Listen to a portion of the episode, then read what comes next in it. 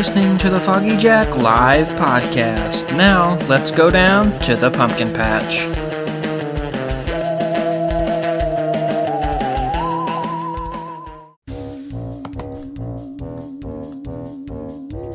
Foggy Jack Live is part of the Angry Bookworm Radio Network.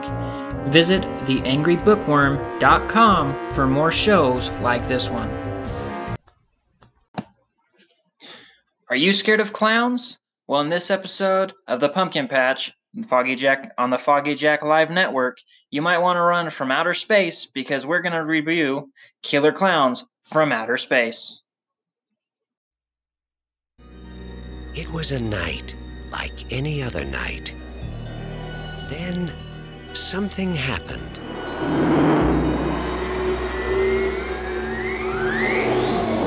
You see that? Something different. It's no shooting star. Why here? Why now? Why clowns?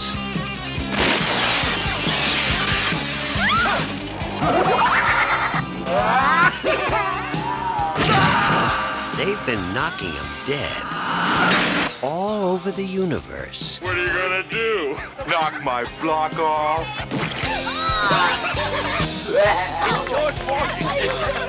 Soon they'll be doing it at a theater near you. Killer clowns from outer space. Pizza? Uh-huh.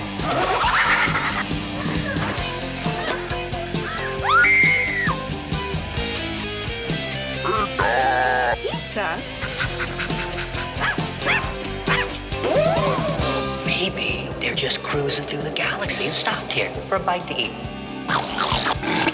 You don't need a police pal, you need a psychiatrist.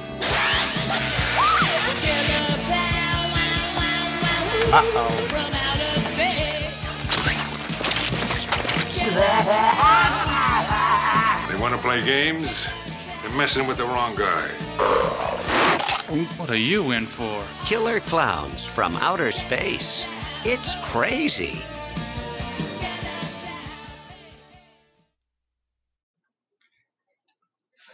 All right, for those of you that haven't seen this movie, Killer Klowns from Outer Space, go watch it now. I'll wait. If you watched it yet, still waiting. All right, Killer Klowns from Outer Space is one of my favorite horror movies of all time. Um, there's a few of them that I'm like, these are top, and Killer Klowns from Outer Space is at the top. Um, when a small town is invaded by aliens from outer space who are capturing and killing the townspeople, no one takes them seriously. Why? The aliens all look like circus clowns, used weapons that look clown like, and all have painted on smiles. Only a few of the young people in the town realize the danger, and of course, no one believes them. Armed with an ice cream truck, uh, they try to rescue their friends. So I just was going to go through and talk kind of just some fun facts about this movie. Um, Killer Klowns from Outer Space was a cinematic tightrope act.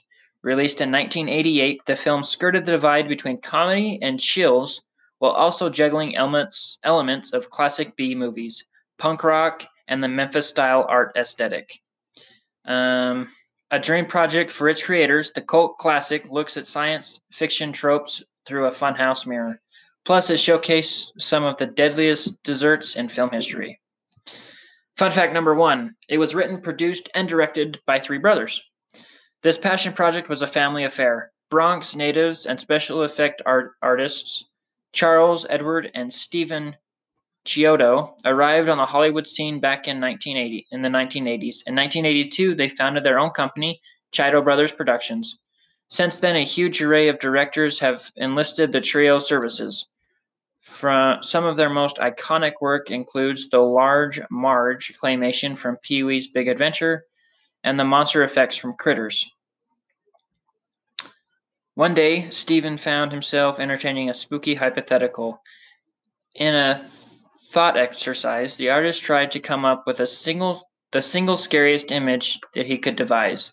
I imagine myself driving up a lonely mountain road and somebody's passing me on the left, and when I turn to see who it is, it's a clown. When he thought when he brought the idea to his brothers, Charles came up with a twist. What if the clowns were actually aliens? And what if they were driving they weren't driving a car, but levitating over the ground? The brothers converted this premise into a feature-length movie script. Once Trans World Entertainment greenlit the film, Stephen stepped up to the plate and directed it. Uh, number two, the clown's explosive nose noses were an homage to zombie cinema.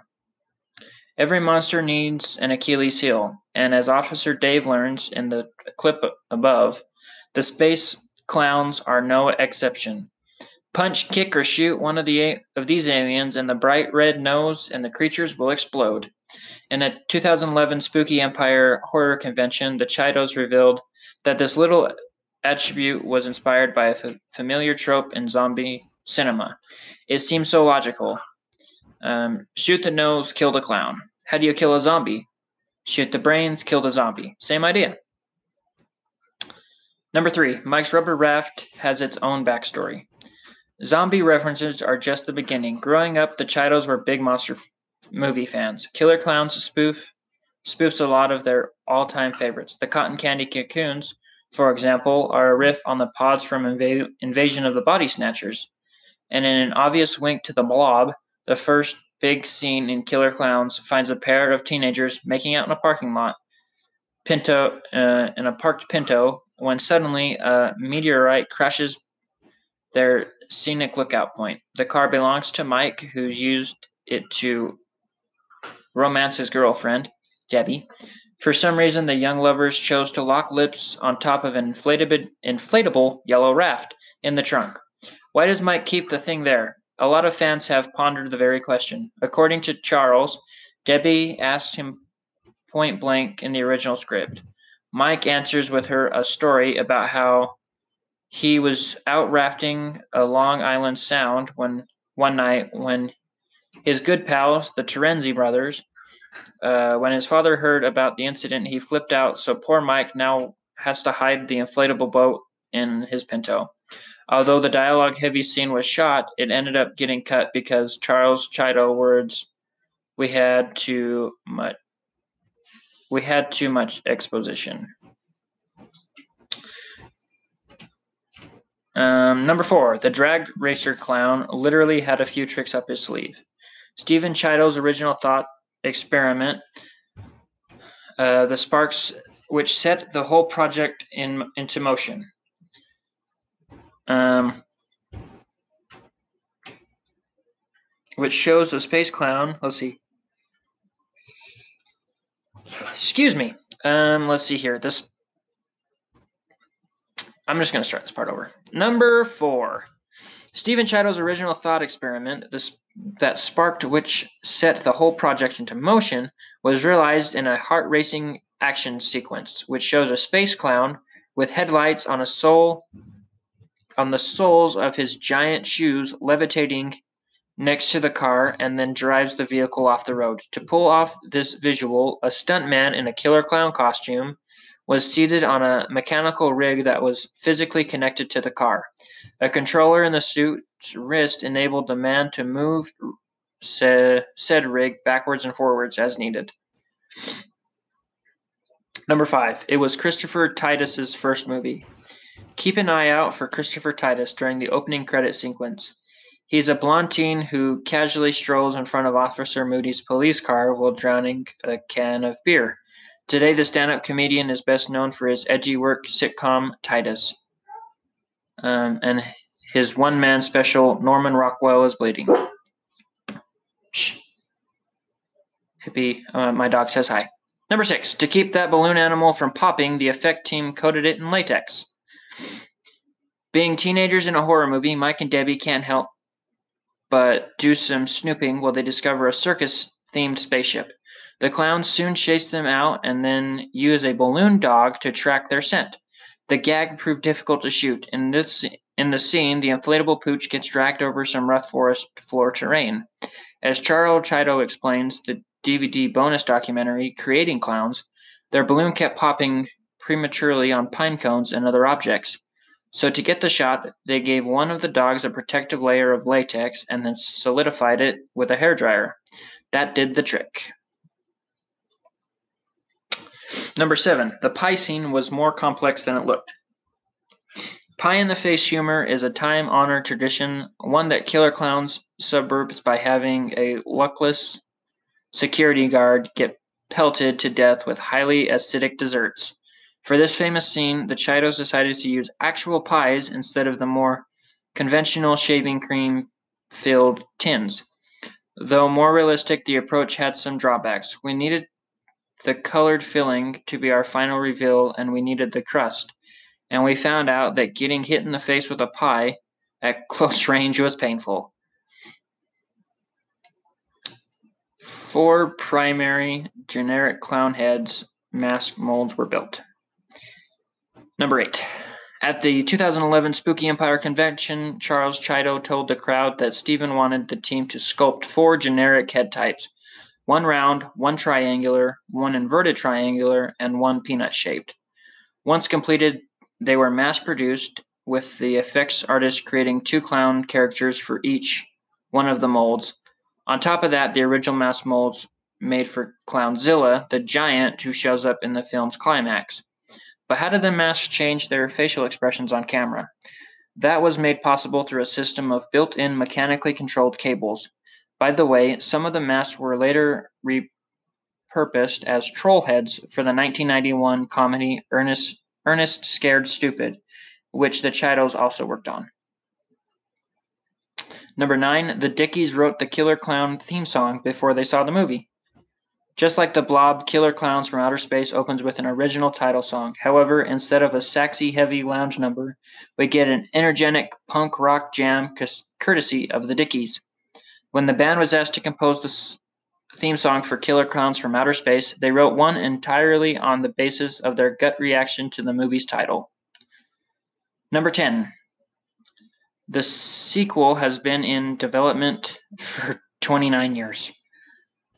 This would be a sequel I would be very excited to see. Um, in 2012, Cramer said that one proposed sequel idea would take his characters in a tragic new direction.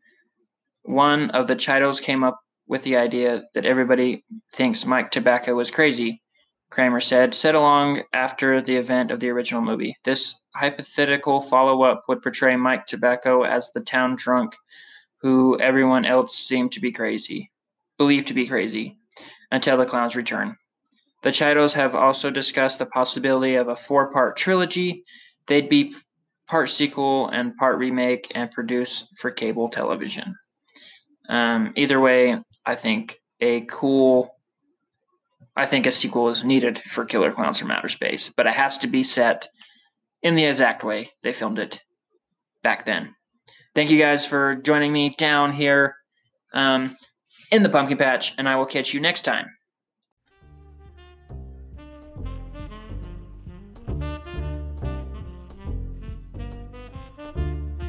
The Foggy Jack live podcast supports Haunters Against Hate because hate is the scariest thing of all. We also support the Trevor Project, saving young LGBTQ lives. Please, if you feel that you need to talk to someone and that you need help, please don't hesitate to contact the Trevor Project 1 866 488 7386. Once again, that's 1 866 488 7386. Or you can call the U.S. National Suicide Hotline at 1 800 273 8255. That's 1 800 273 8255. Please reach out to them if you need help or if you just need someone to talk to. You are loved and you are cared for here at the Foggy Jack Live podcast. Thank you.